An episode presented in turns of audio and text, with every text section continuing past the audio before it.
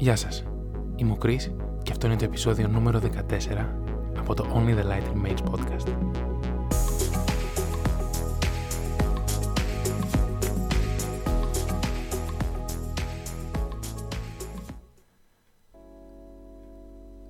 Πώς παίρνω αποφάσεις για το μέλλον όταν έχω να επεξεργαστώ σκέψεις, συναισθήματα και τη λογική μου? Πώς παίρνω αποφάσεις? Με βάση το παρελθόν και τις αναμνήσεις που κρύβει?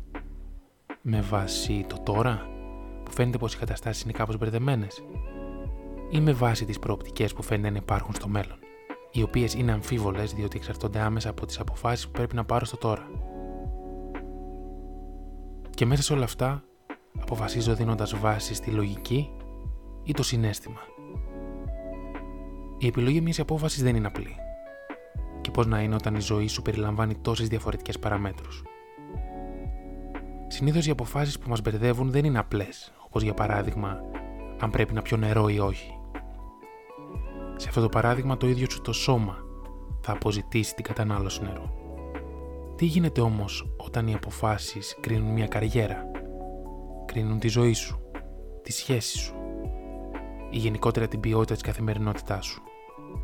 Σε αρκετές περιπτώσεις, όταν φτάσουμε στο σημείο καμία απόφαση να μας ικανοποιεί ή στο σημείο ότι όλες οι εναλλακτικές να φαίνονται προβληματικές, αυτό που πρέπει να ερευνήσουμε είναι το μοτίβο των σκέψεών μας. Του τρόπου δηλαδή με τον οποίο αναλύσαμε προηγούμενες σκέψεις σε μια παρόμοια κατάσταση.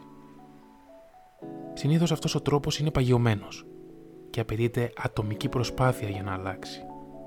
Σε περίπτωση που νιώθεις πως καμία απόφαση δεν σε ικανοποιεί και παγώσεις, μείνεις σε ένα σημείο χωρίς να μπορείς να αποφασίσεις, να ξέρεις πως και αυτό αποτελεί μια απόφαση. Είναι μια δική σου απόφαση, βέβαια που δεν δηλώνει κάποια ενέργεια. Είναι επιλογή σου και συχνά η έλλειψη πρωτοβουλίας μπορεί να σε οδηγήσει σε ένα βούρκο. Σε ένα μέρος που μπορείς να αποφύγεις μόνο εάν δράσεις. Κάτι που θα πρέπει να γνωρίζουμε. Οι περισσότερες επιλογές στη ζωή μας, από τις λιγότερο σύνθετες μέχρι τις πολύ περίπλοκες, μας κοστίζουν και περιλαμβάνουν πόνο. Εμπεριέχουν την έννοια της απώλειας. Από την άλλη πλευρά όμως, στο τέλος πάντα κάτι κερδίζεις.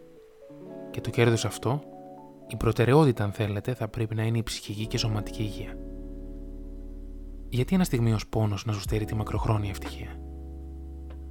Αν γνώριζες πως υπάρχει μια πανέμορφη παραλία και ήθελες να την επισκεφτείς, να την απολαύσεις, να απολαύσεις την καταγάλανη θάλασσα με το υπέροχο τοπίο της, θα ταξίδευες όσο χρειαζόταν μέχρι τελικά να την απολαύσεις.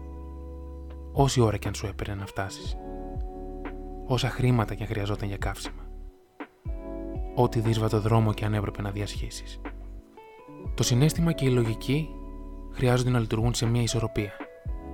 Μόνο το ένα ή μόνο το άλλο ενδέχεται να επηρεάσουν τη δική σου ισορροπία. Ας δεχτούμε πως αυτές οι δύο έννοιες συνυπάρχουν. Πάρε την απόφαση που σου ταιριάζει.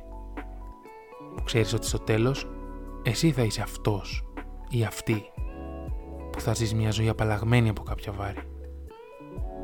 Όσο χρόνος και αν χρειαστεί. Ό,τι δρόμο και αν έχεις να διανύσεις. Αξίζει ο κόπος. Αξίζει ο παροδικός πόνος να προσπεράσεις τα εμπόδια στη διαδρομή σου, ώστε να φτάσεις στο πιο όμορφο και γαλήνιο προορισμό σου. Άλλωστε, και η ευτυχία και ο πόνος κάτι έχουν να μας διδάξουν.